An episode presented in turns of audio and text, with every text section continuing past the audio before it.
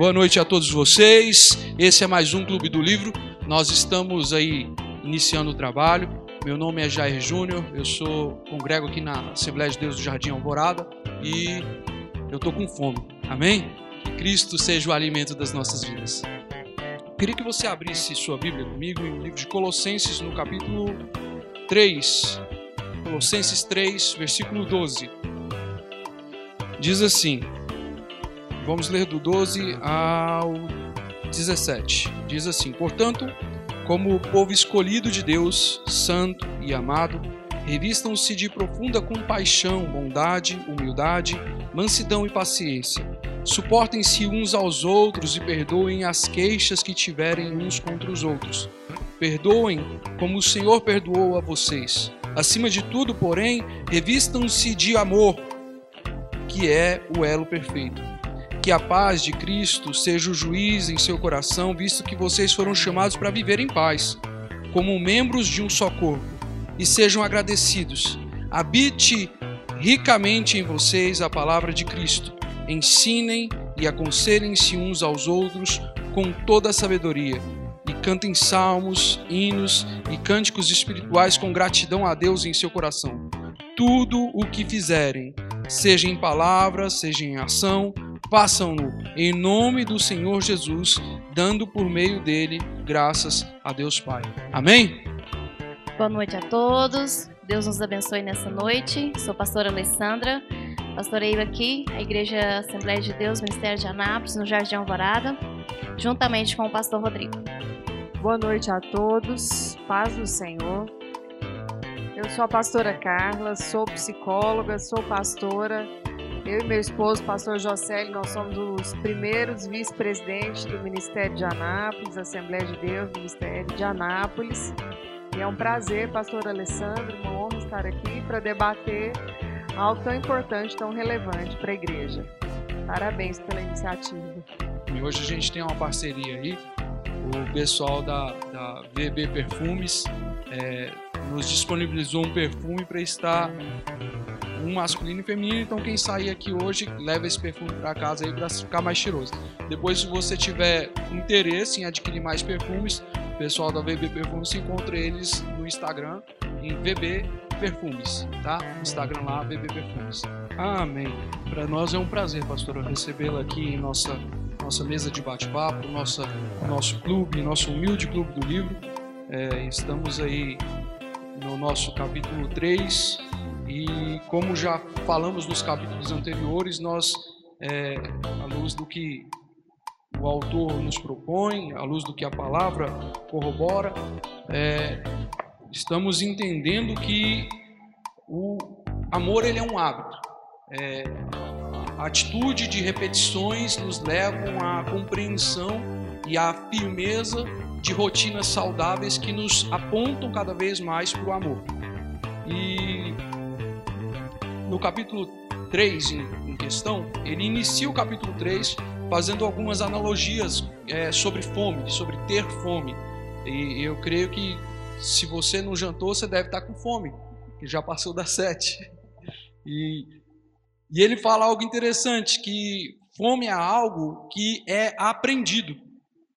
Né? Ele, ele, ele cita isso, ele começa falando que a fome é algo que pode ser aprendido.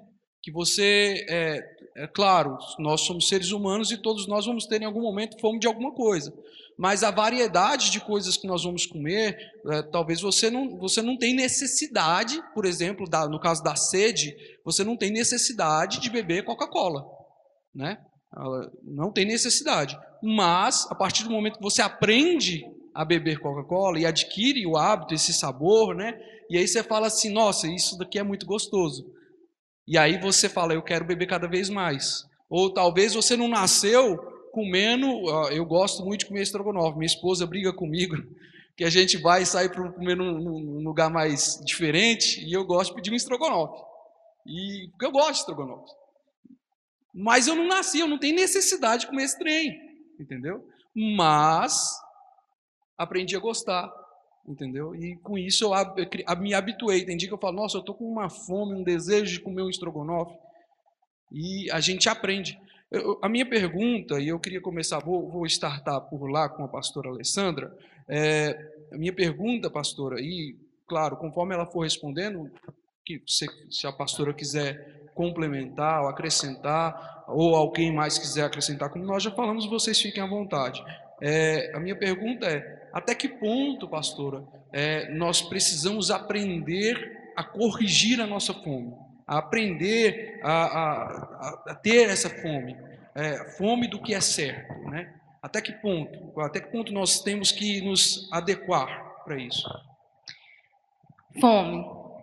Aí eu, eu brinco muito sobre fome porque eu acho que fome é a pessoa que ela já tem uns dois dias, três dias que ela está sem comer, né? Eu acho que eu estou com vontade de comer. Mas sobre fome, a gente falando aqui sobre aprender, né, o que a gente comer, realmente tem coisas que a gente não precisa. Mas é tão gostoso, né? Tudo parece que é gorduroso, é gostoso, refrigerante. Eu tenho um problema muito sério que eu gosto muito de refrigerante. E se a gente for olhar, não é bom, né? Um suco de fruta natural é bem melhor. Infelizmente, é, a, existem pessoas que só aprendem, né? A limitar ou a ter uma alimentação saudável depois que ele chega num estágio que ele realmente necessita disso, né? É, a pessoa aproveita e come, bebe, né, irmã Miriam? Chocolate. Então, assim, a irmã Miriam, se for olhar por ela, ela come come aqui da igreja, né? Gosta muito de comida. E ela passou por um período, né, irmã Miriam, que a senhora teve que ter uma reeducação, né? E se nós formos olhar, às vezes a gente não precisava de ter essa reeducação de uma forma drástica.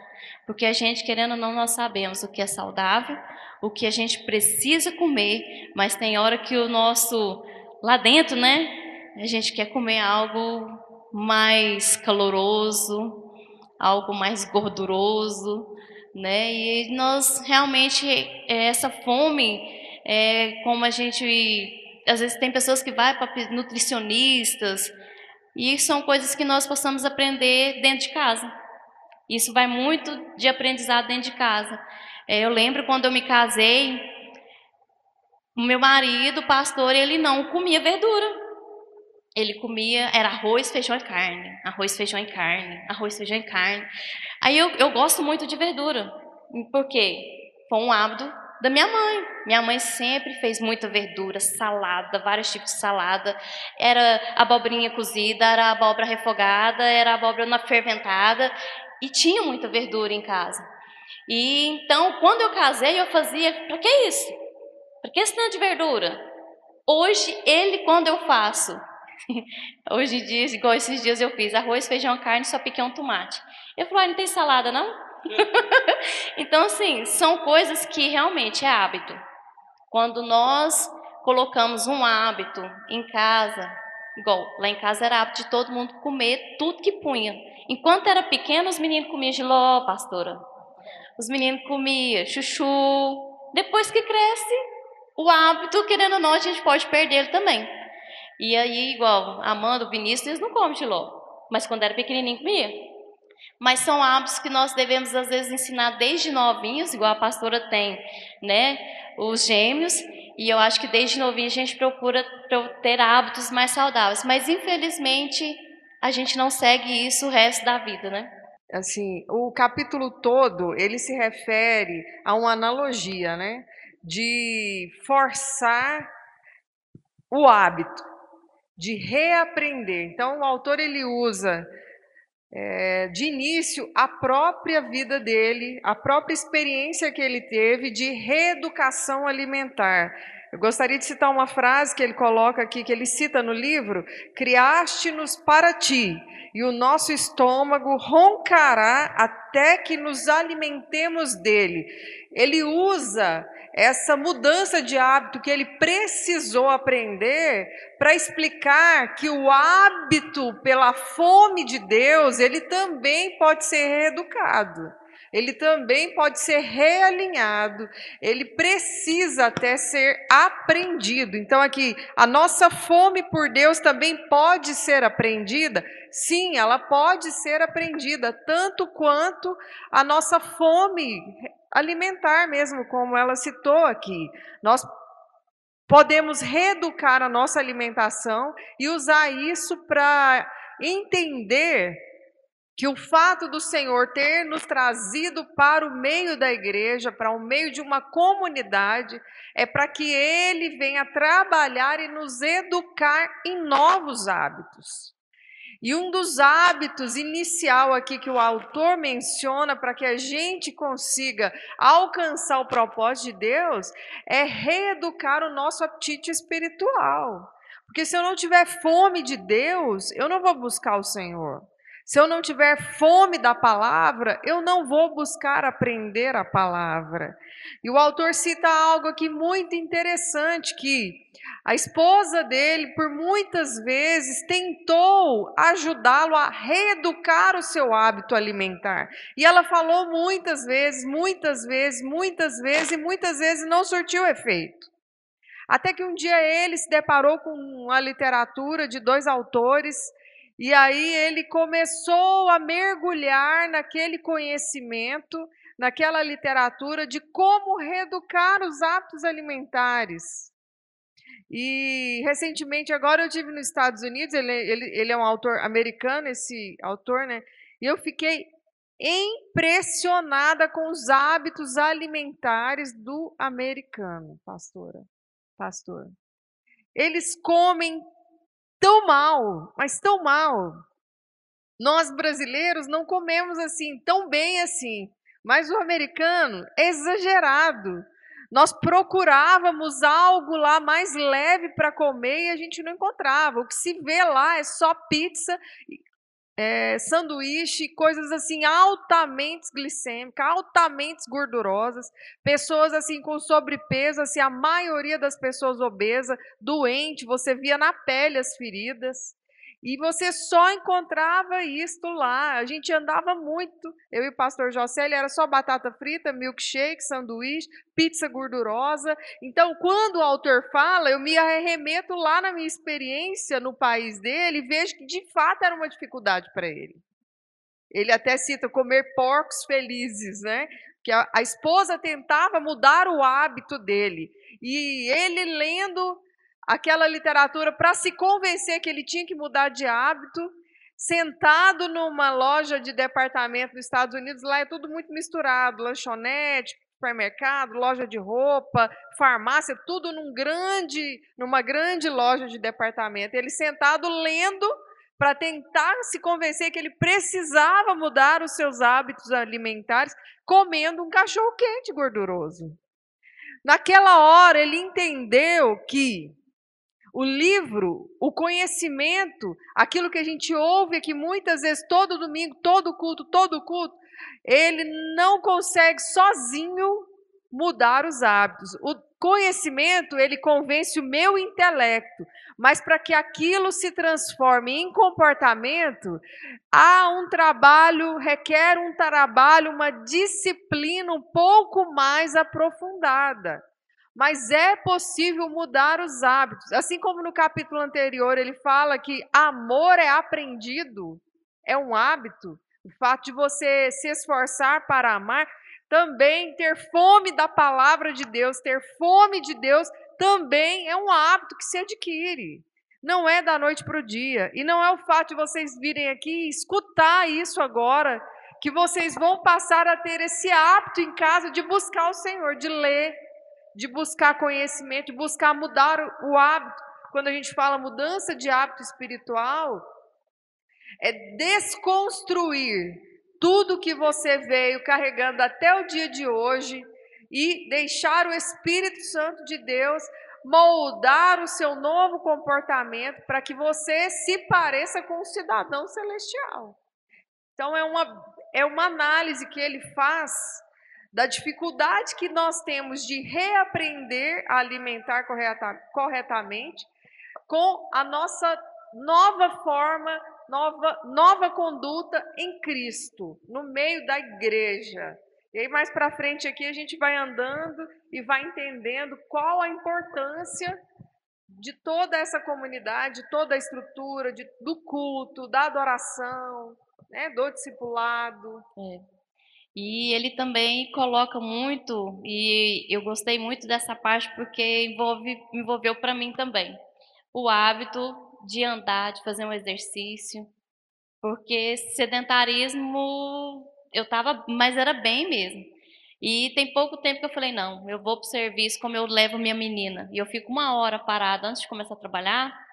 Eu agora estou indo, vou lá, faço minha caminhada, dou uma corridinha e depois eu vou trabalhar. Isso já tem uns 15 dias que eu estou fazendo isso.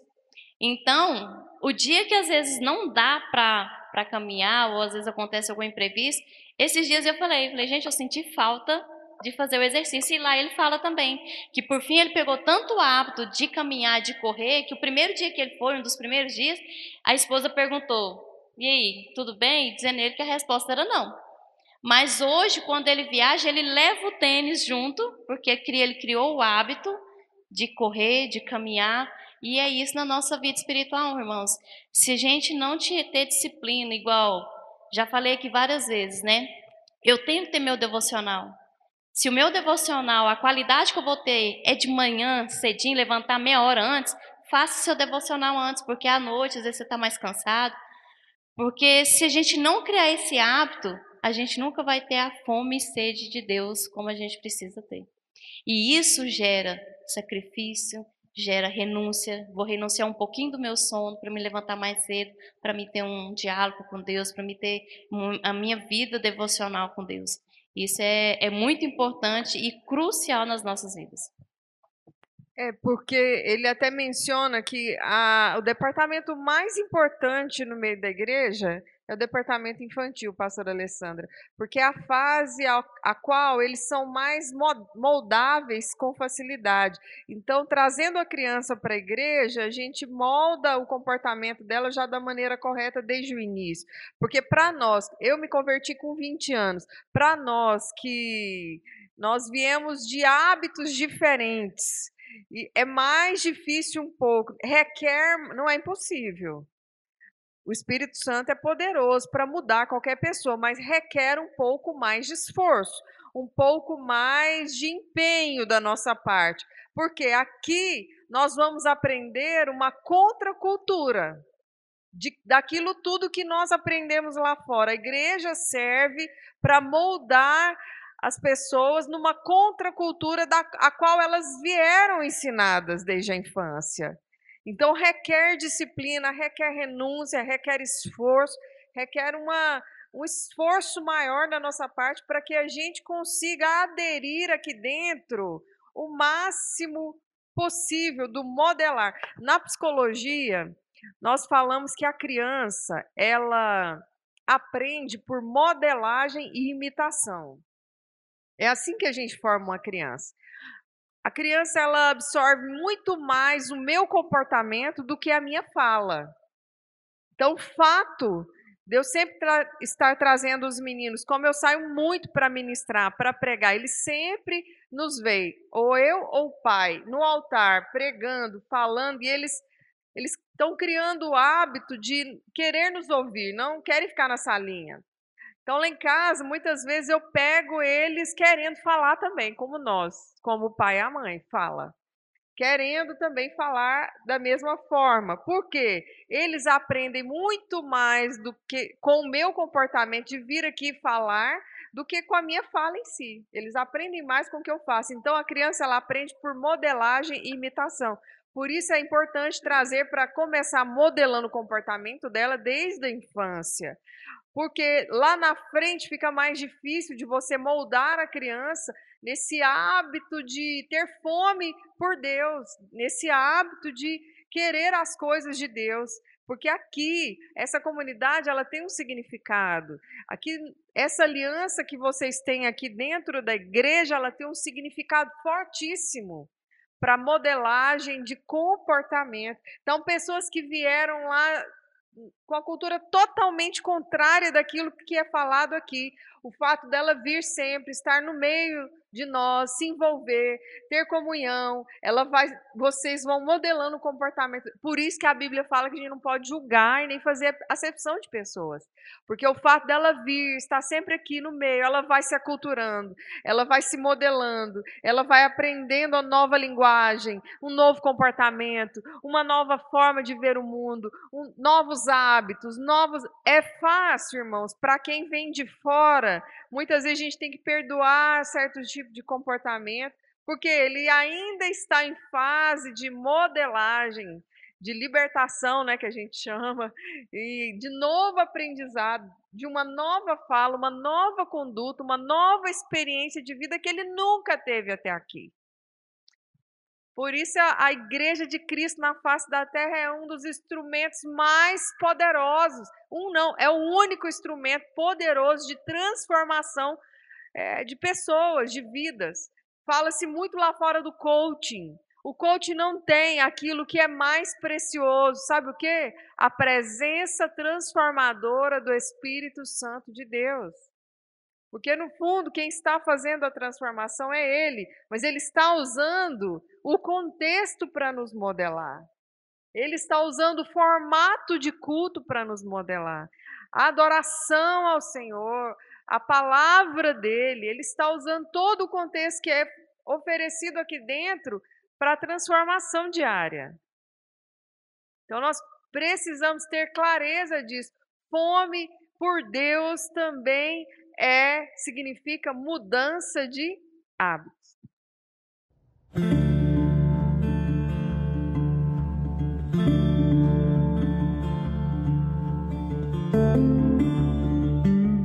Pastora, mas é, isso também não se aplicaria, essa questão de modelagem, da, da imitação, do aprender através da modelagem, aprender através da imitação, não se aplicaria também, não só às crianças, mas não só as crianças na idade, mas as crianças na fé. E Com até, certeza. E até, e até vou além. Até mesmo tem pessoas dentro da igreja, e Paulo ele disserta sobre isso, tem pessoas na igreja que estão aí 50 anos dentro da igreja, mas ainda estão bebendo leitinho. Estão bebendo leitinho porque, na verdade, não aceitam de coração aberto o discipulado. Porque quando você absorve, entende o que é discipulado, tem uma pessoa de referência a qual você vai imitá-la, o que que Paulo disse? Sede meus imitadores, como eu sou de Cristo. É achar alguém que você se identifica, né, a pastora, andar com ela, aprender como ela fala, aprender a visão dela, aprender como ela cria os filhos, aprender como ela cuida da casa, cuida do marido. É ter afinidade com alguém que vai discipular você, que vai orientar você. Mas aí eu volto uma questão onde gera um pouco de bagunça, desculpa o termo, no nosso meio, que a imagem de uma pessoa de Deus hoje está deformada no nosso meio. Nós achamos que uma pessoa, ela é de Deus quando ela veste certo tipo de roupa, quando ela coloca o cabelo daquela maneira, quando ela não usa nenhum tipo de maquiagem, nenhum brinco, o homem, quando ele está sempre de terno e gravata, ele se apresenta assim, é um homem de Deus. Mas na verdade, irmãos, Deus não está olhando a fundo essa questão, não. O que é ser uma pessoa de Deus? É alguém que tem o coração ensinável. Às vezes a aparência engana, às vezes eu tenho aparência de piedade, mas eu não tenho um coração ensinável. Se chega alguém querendo me discipular, querendo me ajudar até a formar novos hábitos, eu não aceito, eu rejeito. Quem é você para falar alguma coisa para mim? Olha aí você com essa roupa, com esse batom. Quem é você? Entendeu? Já rejeita. Só que o Espírito Santo de Deus, ele pode usar qualquer pessoa para nos ensinar, gente. Meus filhos, muitas vezes de quatro anos, Deus fala comigo através deles. Eu paro assim e falo: peraí, tem alguma coisa diferente saindo da boca desses meninos. É Deus falando comigo, é Deus usando. E eu não posso ser orgulhosa, achar porque eu sou mãe deles, que Deus não vai. Que não vai usá-los. Vai, porque Deus usa quem Ele quer. Eu, eu tenho que ter um coração ensinável um coração mesmo disposto a obedecer. Cumprimentos, irmãos, com a paz do Senhor. É, eu sou o evangelista Welles, congrego aqui nessa comunidade linda também. E a respeito do assunto, do tema, é interessante que a gente vem lendo esse livro, né? Um livro bastante, bastante edificante para as nossas vidas. E ainda hoje eu tive a oportunidade de conversar com um colega de serviço que a gente, todos os dias a gente vai para o serviço junto e sempre retorna junto. Em algumas ocasiões nós nos vemos lá na empresa e mais ou menos há um ano a gente vem fazendo essa mesma rotina. E com essa rotina, eu observei, através desses poucos momentos que a gente tem junto, que ele, no início do ano, ainda não tinha aceitado Jesus. Ele fumava, ele bebia, tanto que nós precisávamos retornar para casa e aí ele ficava fumando um cigarrinho lá no estacionamento. E aí quando entrava, entrava assim aquele cheiro desagradável de cigarro, assim, né? E o pessoal, todo mundo comentava. Aí a gente ficava assim, olhando aquela situação, né, e tudo. Mas essa situação começou a mudar. Eu tive a oportunidade de ver o dia que ele falou assim: Eu vou fumar esse último cigarro. Eu falei, ah, que bom que você vai tomar, fumar esse último cigarro e nunca mais. Ele nunca mais. Eu falei brincando e ele disse realmente, e nunca mais. Eu falei, isso é muito bom, tanto para a sua saúde quanto para as pessoas que te cercam. Aí ele riu, a gente brincou e tudo. E os dias foram passando. Nós estamos agora aí para mais do meio do ano. E hoje eu tive a oportunidade de sentar com ele 20 minutos no sofá da minha casa. Ele perdeu a chave da casa dele, a esposa precisava chegar. E aí, enquanto a esposa não chegava, eu falei, cara, você vai ficar aí na rua? Você não vai ficar na rua. Vem para cá, vamos entrar aqui, conversar um pouco, tomar uma água ali, um refrigerante, e aí depois você, quando sua esposa chegar, você vai lá ter com ela. E aí tivemos 20 minutos de conversa, onde ele compartilhou um pouco da vida dele, eu compartilhei um pouco da minha. E, e eu pude ver a mudança que só Cristo proporciona na vida do ser humano. Em pouco tempo que ele tem assim caminhando, ele na verdade compartilhou comigo que era desviado e retornou aos pés do Senhor. E assim, a mudança é notória. Você observa que ele fala muito na palavra de Deus, fala muito na Bíblia, e aí a gente conversando ali, ele falando sobre dar exemplo e ser exemplo, que é o, o tema pertinente aqui essa noite. E a gente observa assim uma situação que a gente acaba maravilhado e fica pensando assim que Deus é esse que nós servimos. Um Deus que é capaz de tirar o colega de serviço de trabalhos que oferecido a outros deuses, é, situações dentro de casa que humilhava a esposa, situações dentro de casa que não dava valor aos filhos, e que hoje é um pai totalmente dedicado, que busca a presença de Deus, que busca dar exemplo. E aí ele me, me compartilhou uma, um episódio que aconteceu com ele essa semana, porque as pessoas no serviço sempre chegavam nele, brincava e tudo, e tirava né, brincadeiras com ele ali, brincadeiras de pessoas que não têm compromisso com Deus.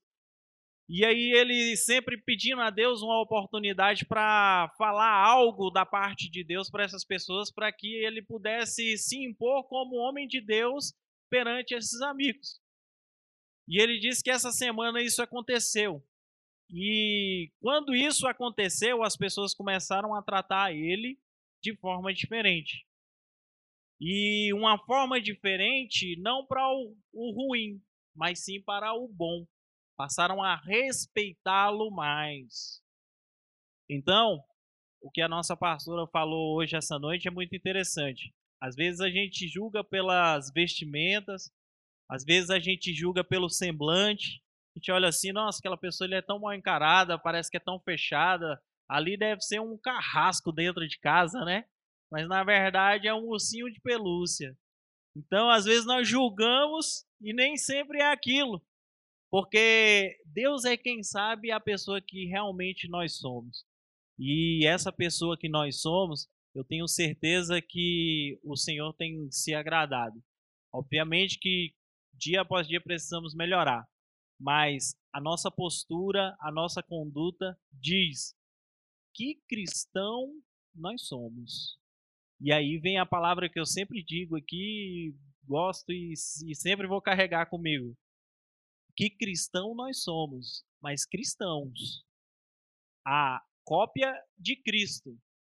Aonde nós estamos mostrando que somos essa cópia de Cristo? Qual é a cópia de Cristo que nós estamos mostrando para as pessoas que estão lá fora? Será que estamos sendo dignos de ser imitados assim como o apóstolo Paulo nos falou? Então, é, fica esse testemunho. Que Deus continue abençoando a vida dos irmãos.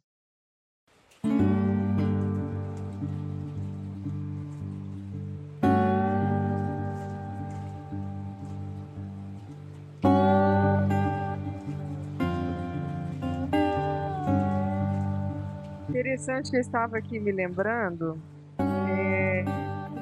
final ali ele fala, mas então como que ele conseguiu mudar os hábitos dele? Sendo que a, o fato da mulher cobrar, cobrar, o fato dele ler, ler sobre o assunto não foi suficiente para que ele conseguisse mudar os hábitos alimentares dele. Nem a, a, a, bronca que o médico, ele já ele fala que ele estava levando bronca do médico, da esposa, e nem assim tinha sido suficiente. Ele decidiu um dia fazer uma aliança e ele fala que fez uma aliança com uma comunidade que a qual pertencia ele e a esposa. Ele se aliançou com a esposa. Ou seja, o que, que ele quis dizer com isso? Que sozinho nós não vamos dar conta de mudar os hábitos quer seja na vida física, quer seja na vida espiritual. E, e aí é o ponto-chave ao qual Deus instituiu a igreja, para que a gente institua uma aliança aqui com o corpo de Cristo e assim a gente consiga mudar os nossos hábitos para que a gente se torne um cidadão celestial e alcance aquilo que nós estamos fazendo aqui, que é o quê? Herdar a vida eterna. Então nós precisamos entender dessa que essa aliança faz-se necessário. E aí a gente ouve agora uma leva de pessoas de cristãos desigrejados que dizem assim: "Ai, eu não preciso ir no culto, eu não preciso congregar. Eu posso ficar em casa, eu assisto o culto de casa e tá tudo certo, pesquiso no Google aqui se eu não entender alguma coisa". Não é não é bíblico. Não funciona assim. Você nunca vai conseguir formar hábitos espirituais saudáveis em casa. Você precisa da comunidade, se aliançar com a igreja, estar no meio do povo, se envolver com as pessoas, ter um referencial aqui em cima para que você se permita ser discipulado, para que então você consiga mudar seus hábitos. Pastora, dentro das suas falas, pastora Carla, é, dentro das suas falas aí, é, a gente viu que a senhora foi muito clara e bem profunda dentro do que o, o, o, o autor propõe. E a senhora colocou que a igreja tem um papel fundamental nessa formação do discipulado, da formação do discípulo, que a igreja ela tem, e o autor ele fala isso também, a irmã ratificou isso muito bem, e a minha pergunta para a irmã é: qual, qual é o papel dentro da liturgia da igreja, do, do, da rotina, vamos colocar num termo mais popular, a rotina que a igreja leva, a liturgia que a igreja propõe, qual é a importância dessa liturgia e dessa rotina na formação de novas pessoas para que elas alcancem uma maturidade, que elas saiam desse estado de crianças ou se estão muito velhas, que elas saiam desse estado de só tomar um leitinho para chegar à maturidade da vida de Cristo, que é parecer com Cristo. A formação espiritual em Cristo exige a reabituação, precisamente por termos acumulado tanto hábitos desordenados ao longo da vida. Então, o que, que vai me ajudar a mudar de hábito? Os rituais aqui dentro da igreja. Tudo o que acontece, como eu já falei aqui, toda atividade proposta é o que Deus deixou para que eu e você consigamos mudar de hábito. E aí, qual é o papel da igreja, que é a pergunta dele, nessa mudança de hábito? É um papel, assim, fundamental, porque ela, ela nos ajuda a ter disciplina na mudança de hábito. Vamos falar de um exemplo aqui, dentro aqui do contexto eclesiástico, na mudança de hábito. O jejum. Antes de aliançar com a comunidade de fé, nós não tínhamos o hábito de jejuar. Entrando para o contexto da igreja, passando a ser discipulado, a ser ensinado dentro da palavra de Deus, nós passamos a jejuar mais. Aí entra o papel da santificação, que ajuda na mudança de hábito e na aquisição de novas condutas. Quando eu jejuo, quando eu me proponho a jejuar, eu mato a minha carne?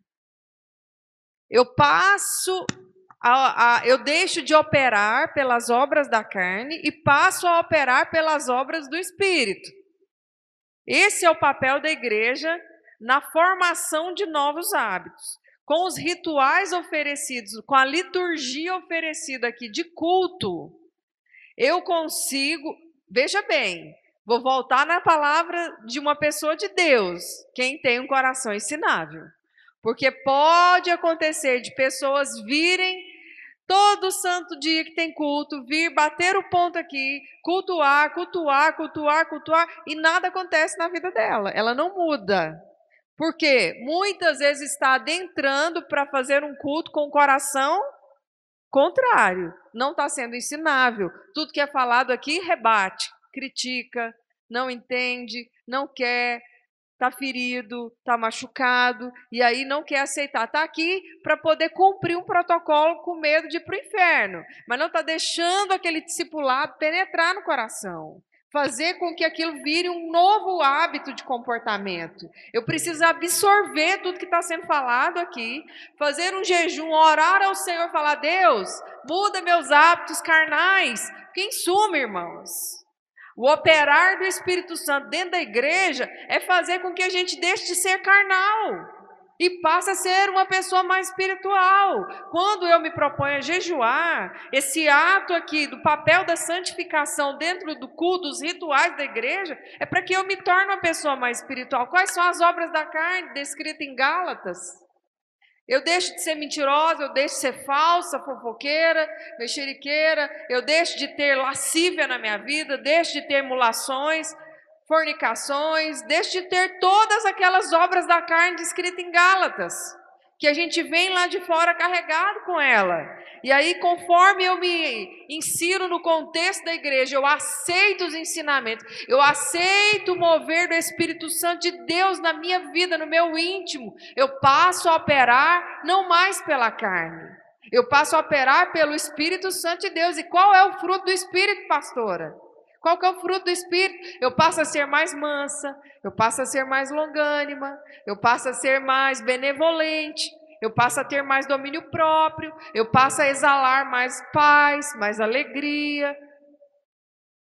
Em suma, resumindo, e essa é a chave de quem vai morar no céu. Esse é o retrato do cidadão que vai herdar a eternidade.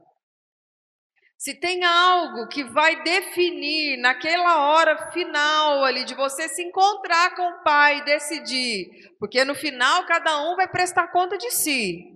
O que vai definir são os frutos do Espírito. Não adianta estar aqui dentro, não se permitir ser modelado, ser discipulado pelo contexto, está pura obra da carne. Aí chega aquele momento, o Senhor fala: Apartai-vos de mim, porque eu não te conheço. E qual é o selo de que quem tem a marca da promessa? É quem tem o fruto do Espírito. As pessoas estão mais aptas ou mais favoráveis a ser modeladas pelo, pelo, por esse século, por esse mundo. Por este mundo. Pela televisão. Pela televisão. Pelo filme, pela, pela série. Pelo Instagram, pelo Facebook. Pelo artista. Sim, por diversas é? outras coisas. E ela se permite. E por que, que ela se permite? Porque a, a natureza nossa, ela, é pendi, ela pende para isso, né? Ela está pendendo para isso. A natureza carnal, a natureza adâmica, ela pende para esse lado. Então, a partir do momento que a gente se, se envolve se em rotinas. moldar, né? Isso, nessas rotinas, essas liturgias, essas, esses hábitos espirituais. E aí vocês escolheram um livro aqui bem radical. Ele é bem radical, ele é calvinista e ele é radical. Então, assim, o que, que ele fala? Nós não podemos deixar nos aculturar por liturgias frouxas, liturgias de shopping, liturgias de, qualquer outras coisas que afrouxa a nós, o nosso ensinamento. Ele é até um pouco radical, porque ele, ele fala que nós precisamos manter a tradição, as liturgias mais severas, porque assim a pessoa vai ter um choque cultural de todas as informações que ela tem lá fora. Aqui é uma contracultura, que não é para ela se sentir bem. Aqui não é um lugar para ela se sentir em casa. Então, eu fui visitar uma, uma igreja em Goiânia, a casa, não tem problema falar aqui o nome dela, porque ela é bem conhecida. E cheguei lá, a pessoa, fiquei no final da igreja para me entender a liturgia. A pessoa passa na entrada, ela pega um balde de pipoca, ela entra de bermuda e chinelo, senta no banco com a perna assim, comendo pipoca e assistindo o culto. Então, essa não é a liturgia a qual vai trazer transformação para a pessoa. Aqui ele é radical mesmo. Ele fala justamente isso, que eu não posso me deixar culturar pela liturgia de shoppings, porque quando você está passeando no shopping, você está tomado por um sentimento de consumir algo e assim você se sentir bem, se sentir feliz. E quando você traz uma liturgia de shopping para dentro do contexto eclesiástico, você vai passar a fazer o quê, pastor? Você vai querer agradar os membros para eles se sentirem felizes. Aí afrouxa a liturgia, afrouxa o ensinamento, para que ninguém se incomode. E o livro está falando aqui, não, peraí, não é assim, está tudo errado. Isso aí.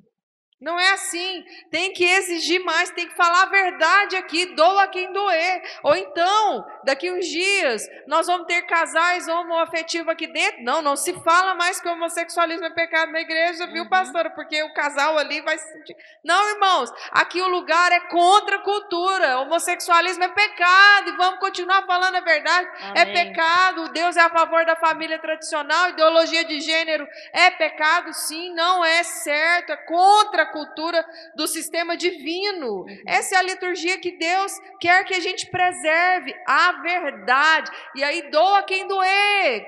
Desculpe, irmãos, mas é assim. A proposta do livro que nos foi dada essa noite é a contracultura. Eu preciso ser firme aqui e dizer a verdade, chocar quem está embaixo, para que vocês entendam qual é o novo modelo que Deus requer de nós. E aí a igreja está afrouxando a liturgia. É. Igual esses dias mesmo eu estava conversando com duas jovens, e uma está até aqui, que é a Débora. A gente estava conversando ali fora e a gente estava falando muito sobre disciplina, né? E ela falando que na época dela, até parece que ela é muito velha, né? e ela falando assim: nossa, pastora, mas na minha época, o pastor não deixava. O pastor já pegava e falava: você está disciplina 30 dias. E eu cumpria 30 dias de disciplina. Hoje, se falar determinadas coisas para uma pessoa falar assim, ó, você fez errado, você vai estar tá em observação, nem fala disciplina, fala em observação tanto tempo, emburra, desce o bico. Ah, que não é igreja para mim mais, vou sair daqui, vou para outra. Porque hoje em dia tem igreja para todo tipo, para todo gosto. E realmente, é, esses dias eu até estava conversando com meu marido e eu falei assim: é melhor ter disciplina é melhor ter a exortação, porque a Bíblia deixa isso para a gente, do que chegar no grande dia Jesus vai falar assim: ó, o sangue desse, desse, desse, desse, desse está em cima de você. Porque você não falou o que era certo, você não puxou, você não fez.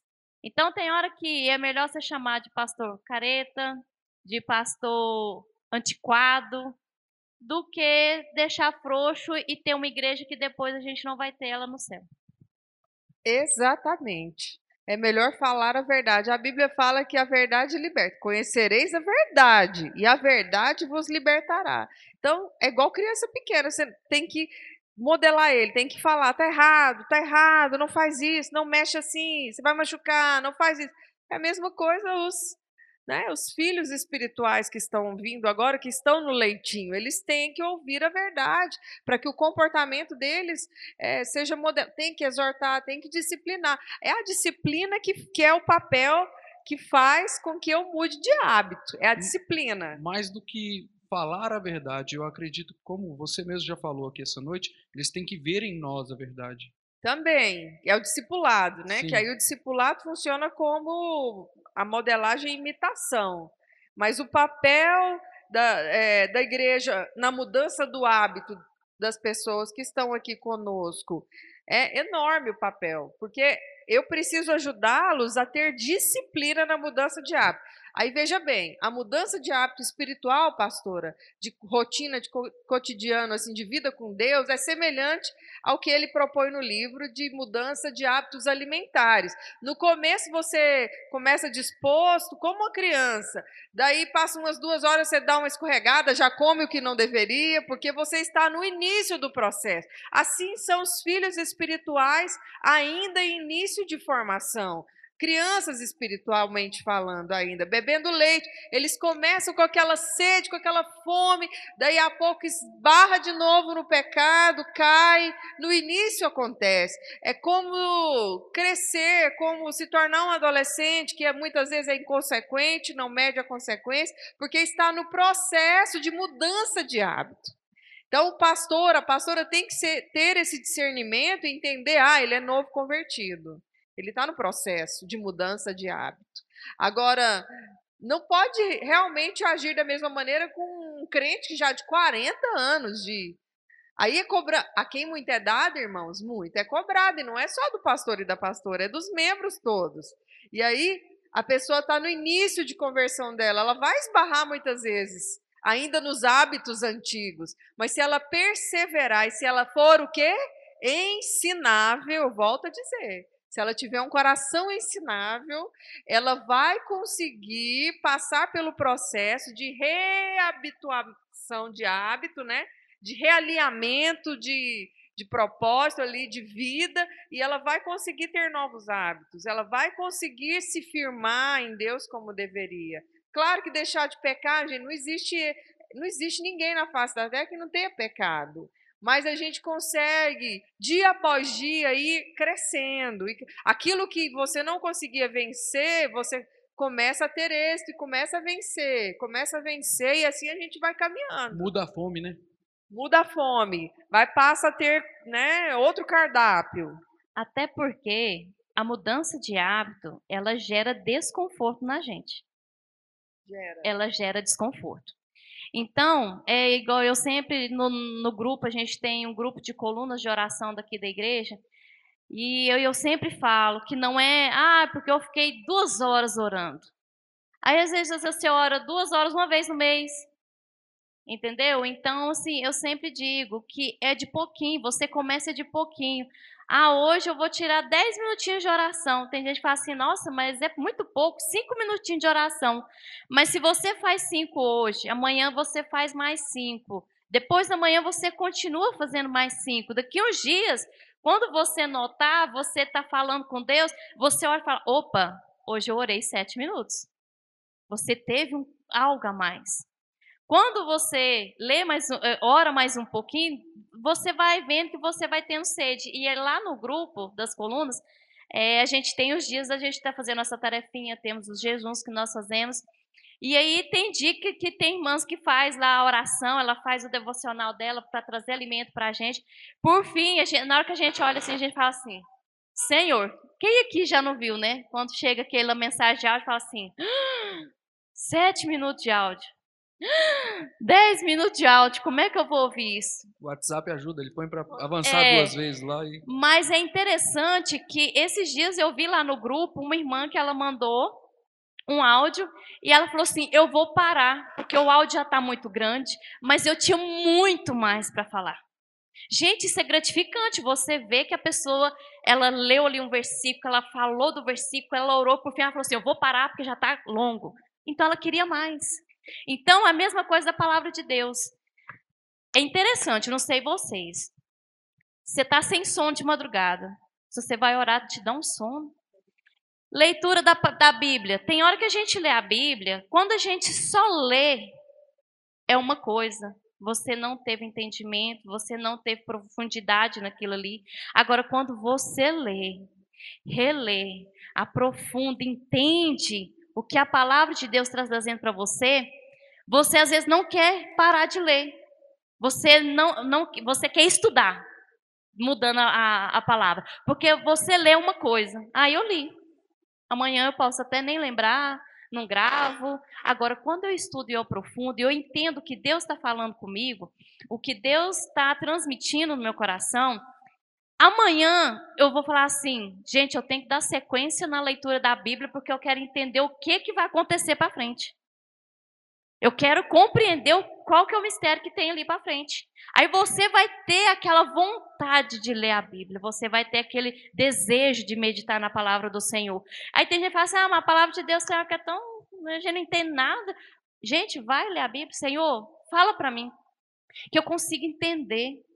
E eu acho muito interessante, é uma coisa que eu aprendi com meu esposo, até mesmo quando ele estava estudando teologia, tinha hora que ele sentava, ele lia a Bíblia e ele tinha aqueles livros, que é tanto de livro, né? Nossa. E aí ele tinha hora que ele sentava, assim, tinha hora que ele saía, andava e ficava com o pensamento longe, sabe? Aí teve um dia que eu falei assim, não entendo, você está estudando, de repente você sai, está lá não sei aonde, não entendo o que, que acontece com você. Ele falou assim, eu, eu, eu vou viajar. Eu falo, Senhor, me leva para lá, deixa eu entender um pouquinho do mistério da palavra do Senhor.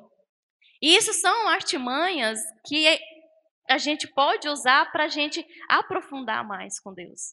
Então, irmãos, o, o, hábito, ele traz desconforto na gente porque você vai sair da sua rotina, você vai sair totalmente da sua rotina para você executar algo. E quando você cria aquele hábito, aquele hábito faz falta na sua vida. Você vai sentir falta de orar. Você vai sentir falta de meditar na palavra do Senhor, de ser alimentado pelo Senhor. Por mais que seja, ah, foi cinco minutinhos de, de, de Bíblia e foi mais dez minutinhos de oração. Mas você vai sentir que aquilo vai trazer um renovo, vai trazer uma mudança na sua vida. E o que eu torno a dizer, quando aquilo torna realmente um hábito na sua vida, você sente falta dele.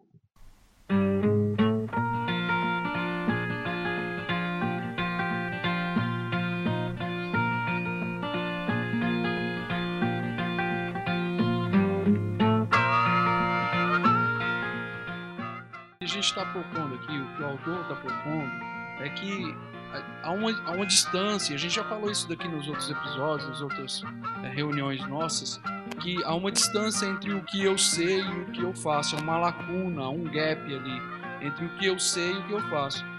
Por isso que todos nós sabemos que Coca-Cola faz um mal terrível, mas ninguém para de beber. Porque é bom. Não sei se todo mundo gosta, mas a grande parte, a grande maioria gosta. Então, assim, é, a gente sabe que faz mal, mas continua bebendo. Então, assim, tem uma distância entre eu sei que é errado e eu fazer o errado. O próprio apóstolo Paulo ele fala: olha, o bem que eu quero fazer, esse eu não faço. O mal que eu não quero, esse eu já fiz. Eu vou ver, já foi. Ele sabe, mas ele não consegue, tem uma distância, tem uma separação nisso daí. Então, é, o, o, o, contra, o contraponto que a gente pode usar para combater a, a, o pecado é o que a Bíblia está careca, a Bíblia está careca, a Bíblia está careca, de, de falar para a gente, é a santidade, é buscar como é que eu me santifico, através de rotinas. E essas rotinas vão propor para mim é, uma, uma vida diferente, uma vida pautada em Cristo. Rotinas, quando a gente está falando de rotinas, o autor ele usa o termo liturgias, e ele fala que a, a igreja ela propõe, ela nos ensina nessas liturgias. E a pastora Carla nos trouxe aqui é, as disciplinas espirituais, por exemplo. A pastora Alessandra falou a oração, a pastora Carla o jejum, é, a oração de madrugada. Eu não sei o quanto você está apegado a essas rotinas, mas a, a mensagem aqui, pelo menos a princípio, é precisamos nos apegar cada vez mais a essas rotinas, que a princípio são cansativas, enfadonhas, que a nossa carne de maneira nenhuma tem prazer, mas com o passar do tempo é tal qual o autor. No início não tinha prazer em correr, mas depois de algum tempo correndo, foi viajar, não tinha como correr e sentiu falta. Entendeu? Então, é, é, mais, ele usa essa, como a pastora falou, essa analogia, essa, essa analogia para a gente entender que o que vai nos habilitar a, a, a errar menos ou ser menos intencional nos nossos pecados é a santificação. E a partir do momento que nós nos santificamos, nos colocamos em, em, em prontidão para que a obra de santificação de Cristo, que nós estejamos ensináveis, disponíveis, para que Cristo opere essa obra de santificação em nós, as coisas começam a mudar. Você Ah. quer, quer ver um exemplo? Faz um jejum dia de domingo, faz um jejum e vem para o culto à noite. Vai ser o melhor culto da sua vida. Você vai achar assim, meu Deus, quanta presença do Pai. Porque é isso que o autor fala, que a nossa adoração, ela não é de baixo para cima, ela é de cima para baixo. Mas por que que muitas vezes eu vou no culto e não sinto nada? Parece que porque eu não estou deixando me formar, formar hábitos em mim da maneira que deveria. Não estou, de fato, com a minha vida como deveria. Daí a gente quer fazer tudo de errado lá fora, chega aqui dentro, a gente acha que a culpa é de quem está aqui em cima. E aí não lembra que eu estou totalmente carnal. Que quando eu me encher do Espírito, eu vou encontrar com meu Senhor, adorá-lo com meu coração alinhado, grato, em qualquer lugar que eu estiver ali, em qualquer igreja, seja ela da mais simplesinha até a mais grandiosa. Muitas vezes o que está errado é a motivação do meu coração. Eu costumo dizer que o que legitima o ato de fazermos as coisas para o Senhor, tanto cantar, pregar, vir aqui todos os cultos, não é o que a aparência nos mostra, é a motivação correta do coração. Se a motivação estiver errada, A intenção. a intenção do coração for errada, não há culto. Eu, eu gosto de dizer que eu acho que quando Cristo vier para buscar a sua igreja, ele muito mais do que olhar as suas atitudes, ele vai olhar a intenção das suas A atitudes. intenção do coração vai falar mais alto. Então, muitas vezes, como ele coloca aqui que na liturgia correta, a adoração não é essa que a gente fica aqui fazendo coisas e dançando, levantando a mão para cima, e põe luz, e pisca luz, e faz um, um louvor diferenciado, e canta essa música, e canta outra. Meu Deus, vamos fazer alguma coisa para a gente mostrar para ele que a gente está adorando ele. Não. O negócio é de cima para baixo. Ele tem que se manifestar, mas ele vai manifestar no coração que está com a motivação correta. É o- uma resposta, pastora. Nós, nós somos a resposta ao movimento de Deus. Deus, com sua bondade, com sua magnitude, com a sua soberania, ele tem exercido essa bondade, nos resgatou do reino das trevas, nos trouxe para o reino da luz, e a- muitas vezes ele aplica essa bondade no nosso dia a dia. Ó, talvez você foi livrado da morte hoje, ele te deu o ar para você respirar, talvez não tinha alimento na sua casa e proveu. E aí, o que, que é a adoração? É essa resposta que nós damos a Deus. Muitas vezes, não corretamente, a gente acha que porque eu cantei a música tal, porque foi cantada a música X, porque fez o solinho no teclado, aquela coisa, aquela voz doce, melódica, e ali aconteceu como se eu tivesse algum poder. É, o autor aqui ele é bem radical. Ele fala que qual é a participação do ser humano no- na adoração?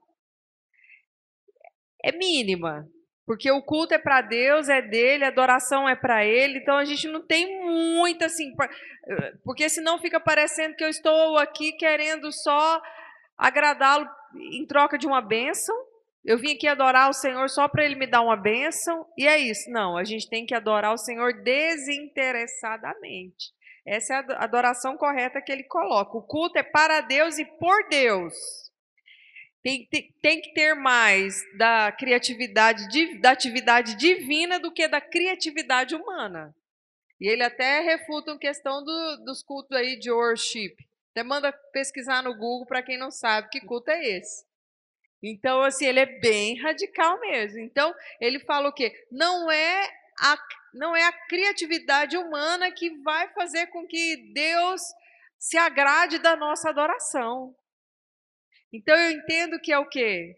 É a motivação certa do coração, é ter um coração grato, é estar aqui em adoração ao Senhor com a motivação correta, sendo honesto, sendo verdadeiro, sendo original, genuíno e autêntico. Porque não mui- barganhando uma, uma benção. Muitas vezes as pessoas, eu, eu entendo, é, eu sei que ele é bem radical, como a pastora está falando, mas eu entendo que é, muitas vezes as pessoas querem é, aparecer mais do que deveriam estar aparecendo no momento. no, nesse momento de culto, nesse momento de liturgia, é, que acha que o seu modelo, por ser algo novo, por ser algo diferente, vai ter algum poder de influência, tal qual a irmã citou da igreja. Eles acham que porque a pessoa está confortável e aquilo vai ser suficiente, aquilo vai ter algum papel para desenvolver na mudança da vida da pessoa. Quando quem faz a obra é Cristo. Cristo faz a obra em nós. É Cristo quem, quem, quem, quem opera para a salvação, é Cristo que opera para a transformação. O nosso trabalho é conduzir as pessoas a Cristo, é conduzir as pessoas a essa atmosfera onde Cristo está presente, onde Cristo vem é, nesse ambiente e Cristo é contracultural. Cristo ele vem para nos tirar dessa, dessa carnalidade que nós desejamos, que nós ansiamos, para viver a vida semelhante a que ele tem para nos dar. Então, é, é, é, bem chocante mesmo. É bem... é bem chocante. Mas eu concordo com o pensamento do autor. Eu concordo com ele. Porque, na verdade, a gente está aqui adorando mais por esforço humano, tentando ser reconhecido por Deus, autoafirmado por Deus, do que com a motivação certa do coração em adorar. Então, é muito sério a questão do culto a questão da adoração, da liturgia que a gente fala, de todo um contexto litúrgico aqui que gere o culto, né, que acontece aqui dentro, na hora que estamos aqui é, realizando a adoração, a palavra. Então, tudo isso culmina, para mim, na motivação certa do coração. Porque se eu não, não pode ter muita participação humana na hora de adorar, precisa vir de cima para baixo, não de baixo para cima, porque esses movimentos e a gente até gosta, eu gosto, particularmente gosto de um louvorzão, uma adoração, onde tá, eh, né, a gente está ali em uma conferência e a gente busca a presença de Deus e aquele mover tal. Eu, eu gosto também. Só porque eu tenho que entender que ele vai se manifestar de cima para baixo. Então aqui embaixo tem que estar tá alinhado para que haja a manifestação da presença. Senão fica como aquela passagem de Obed-Edom. A arca fica na casa de Abinadab por 20 anos. A presença de Deus estava dentro da arca, mas ela não foi manifesta.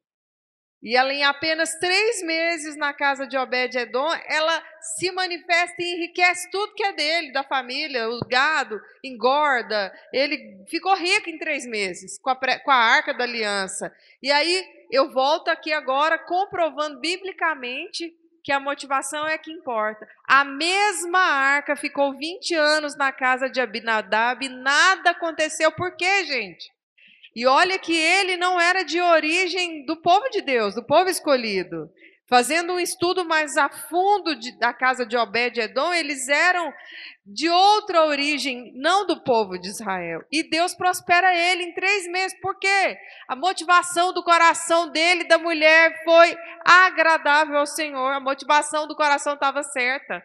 Eles passavam, toda vez que eles passavam na sala, perante a arca, eles ajoelhavam em reverência, eles se alegravam. Abinad, a, a, desculpa, Abed-Edom saía para trabalhar, ansioso para voltar para casa, para ver a arca, para reverenciar a arca. A alegria no coração dele era tamanho tamanha de ter recebido a arca da aliança, que Deus se agrada da motivação do coração dele e começa a manifestar a presença dentro do lar dele, manifestando a presença, manifestando a presença. Então foi de cima para baixo, mas o que que fez aquela presença ser manifesta ali? A motivação certa do coração dele. E tem outro exemplo ainda nesse mesmo contexto aí de motivação errada. De uma pessoa que queria fazer uma inovação, quis fazer algo diferente, que estava com o coração até intencionado em fazer algo, vou fazer, vou inovar, que foi Davi. Davi, ele, a arca estava longe, estava na casa de Obed, Edom, e aí ele falou, opa, vou buscar a arca. E aí ele fala, vamos fazer o trem bacana, vamos fazer novidade. Pegar um carro de boi, os boi bonito, bom, e vamos pôr lá dentro da, da arca e vamos carregar. E o trem não dá certo, porque não é daquele jeito. E aí ele tem que voltar para a casa dele, deixar a arca lá e entender como é que Deus quer ser adorado. Buscar ali, retornar, dar uns passos para trás, deixar um pouco a inovação de lado e colocar o coração dele alinhado com o coração de Deus, porque não é de baixo para cima, é de cima para baixo. É de cima para baixo. A coisa é bem mais séria do que nós imaginamos, bem mais profunda. É, só assim, tomando o gancho, e a gente está conversando, as perguntas estão aqui, mas a conversa está fluindo dentro do que a gente, do, do que a gente propôs. É, ele põe lá no, no, no, dentro do assunto ainda sobre essa questão da adoração, que as igre é, os louvores, né, os louvores em si, ele fala que ele pegou é, a igreja que ele congrega lá tinha o hábito de usar inários, né? Hoje a gente, na tradição nossa aqui assembleiana, a gente tem a, o inário cristão, né? O, a harpa. É, e ele tinha algo, algo semelhante à harpa lá, o inário lá na congregação deles lá. E eles tinham hábito, até que por fim eles chegaram e foram cantar uma canção moderna, dessas atuais.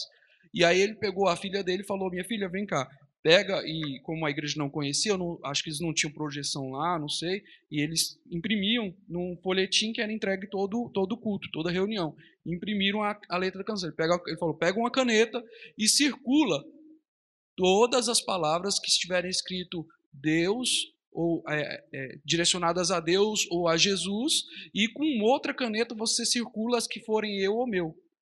E aí eles assustaram, porque a maioria do louvor que eles usaram nesse dia tinha muito do eu ou meu.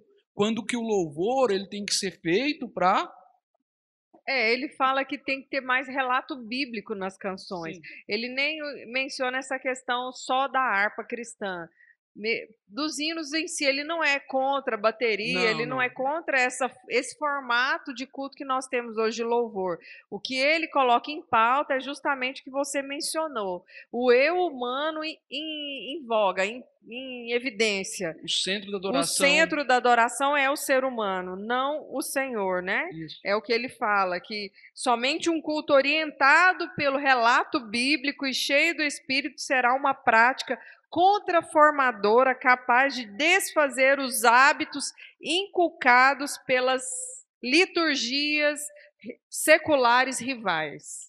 Então, é profundo isso daqui que ele fala. Vou até repetir. Somente um culto orientado pelo relato bíblico e cheio do Espírito será uma prática contraformadora capaz de desfazer hábitos inculcados por liturgias seculares rivais. O que, que ele está dizendo? Somente um culto correto, cheio da presença de Deus, cheio de Bíblia, sem heresia, sem novas coisas grandiosas tentando manipular a massa. Somente um culto, cheio de relato bíblico, cheio da presença do Espírito Santo, é capaz de transformar culturas que, que nós carregamos lá de fora, de ensinamento familiar, de cultura católica romana, judaica, quer que seja, qualquer outra cultura que você tenha vindo, somente esse culto é capaz de refazer e reformar e formar novos hábitos em nós. Ou seja, tem que não pode ter heresia o culto, tem que ter relato bíblico coerente e o principal, a presença do Espírito Santo de Deus transformando as pessoas, curando, libertando, formando novos hábitos. Eu tive recentemente conversando com para um episódio do, do, do, do, podcast nosso aqui da igreja, conversando com o pastor Fabiano do Ministério Vineyard. Da, vocês conhecem a banda Vineyard? Pela banda Vineyard? Tive conversando com ele recentemente e nós, ele, como lidera louvor, ele é pastor de igreja local e lidera o louvor, louvor da Vineyard já há muitos anos, mais de 12 CDs gravados pela Vineyard. E nós conversávamos sobre louvor na igreja, louvor da igreja, e ele conversa vai, ele ministra palestras, seminários acerca de louvor e adoração, e ele falou que para se escolher músicas para o momento de culto, eles buscam sempre músicas que tenham a centralidade de Cristo. Porque ainda que você chegue aqui querendo ser é, consolado de alguma forma, quem tem o poder de vir te consolar é Cristo, é o Espírito Santo. Então eles entendem que a partir do momento que a igreja, que o louvor que está sendo responsável para conduzir a adoração da igreja, te coloca num ambiente onde o Espírito Santo vai estar se movendo, ele vai ser o responsável por tratar as nossas mazelas por sarar as nossas dores, por curar as nossas enfermidades. Então, não é uma música bonita que eu venha cantar aqui, que eu, alguém venha cantar aqui, que vai promover essa transformação, mas sim o Espírito Santo que vem e nesse ambiente, nessa atmosfera, tem o poder de nos redimir. porque hoje, se a gente for prestar bem atenção, tiver esse olhar clínico, é, é pouco falado do nome de Jesus às vezes num culto. Então é, é, mais ou menos em volta disso que ele, ele bate nessa questão. Ele é bem conservador, mas eu concordo, porque ser bíblico é a maneira correta de se fazer um culto a Deus. E não podemos negligenciar o nome de Jesus, que é poderoso, nem né? a presença do. Então, um culto trino, Deus, Pai, é, o Pai, Filho e Espírito Santo. É, é, englobar a trindade mesmo dentro da, da liturgia, dentro do culto, para que haja um, uma forma correta de adoração ao Senhor e de se fazer um culto a Deus, né? A gente precisa tomar cuidado com essas questões, porque senão daqui a pouco é, o os coaches já estão invadindo os nossos altares, os ensinamentos lá de fora já estão tomando os nossos púlpitos, muita heresia é falada nas igrejas, e as pessoas comem aquilo, absorvem como se aquilo fosse correto, fosse certo. E a gente precisa mesmo prezar pela sã doutrina, pela Bíblia, pela palavra de Deus, né, pela forma correta de adoração. E é, e é assim que a gente vai se tornar uns cidadãos do céu. É assim que nós vamos aprender é, o caminho correto para herdarmos aquilo que nós, volto a dizer, nós estamos aqui porque queremos morar no céu, a eternidade. Esse é o nosso alvo, amém? É, é, é o telos, né? A busca por um fim. A busca pelo fim. Senão, de nada me adiantou. Estar num contexto, não me permitir ser moldado, ser aculturado em uma nova. Porque muitas vezes há um choque de cultura. Ah, mas eu não aprendi assim na minha casa. Meu pai e minha mãe não me ensinou assim. Bem, veja bem. O que a Bíblia diz? Vai contra a cultura que você aprendeu em casa? Fica com a Bíblia. Eu fiz psicologia durante cinco anos, mas quando era ensinado algo que eu sabia que ia contra a palavra de Deus, eu ficava com quem? Com a Bíblia. Eu abria mão dos ensinamentos da ciência para não refutar princípios bíblicos. O erro de muita gente cristã que faz psicologia é não julgar tudo e reter somente o que é bom, o que não fere a palavra. Ele absorve tudo e troca os valores, troca os ensinamentos, passa a acreditar mais na ciência do que na palavra de Deus. E é errado. A Bíblia é sim uma verdade absoluta e eu preciso ter ela como premissa de vida, como bússola, como norte. Se vem um ensinamento de fora que é contra a palavra de Deus, eu preciso refutar aquele ensinamento e permanecer com a sã doutrina. É assim que nós vamos formar novos hábitos se eu permitir toda essa enxurrada de lixo lá fora, vindo contra a minha vida, tentando tomar a minha mente e dominar a minha mente com sofismas, o que é sofisma? Aquilo que parece ser verdadeiro, mas não é. Aí Paulo vem falando em Romanos: transformai-vos pela renovação da vossa mente, para que você compreenda e aceite qual é a boa, qual é a perfeita e agradável vontade do Senhor. Eu preciso cuidar da mente, não deixar com que os ensinamentos contaminem a minha mentalidade espiritual, a minha vida espiritual, e eu passe a dar mais valor ao que é falado lá fora do que é pregado aqui dentro. E aqui precisa ser mais importante. Se vai contra os seus princípios bíblicos, refute. Eu queria que você falasse qual é a dificuldade que você encontra hoje de mudar o seu hábito espiritual. Paz do Senhor, amém. É, assim, é uma resposta bem, bem simples. É a fraqueza espiritual que não permite que sua vida espiritual seja diferente, porque nós não conseguimos fazer nada, termos resultados diferentes fazendo mais do mesmo. É, é, chega até a ser irracional querermos resultados diferentes fazendo o que nós sempre fazemos. Então, a fraqueza espiritual é o que impede que a sua vida espiritual é, deixe de saia, né? Não deixe, saia da monotonia que se encontra para poder galgar é, degraus maiores.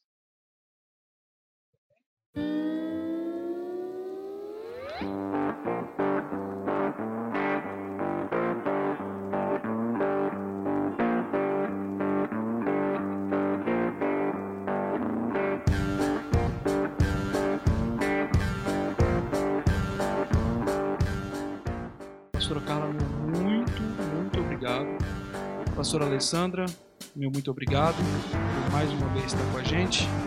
É, pastora, você quer deixar uma última, uma última fala? Sim, quero agradecer, viu, pastor Alessandro, pelo convite. Me enriqueceu esse debate, a leitura, me fez bem, muito bem, muito bom. Parabéns pelo trabalho, continua nesse caminho.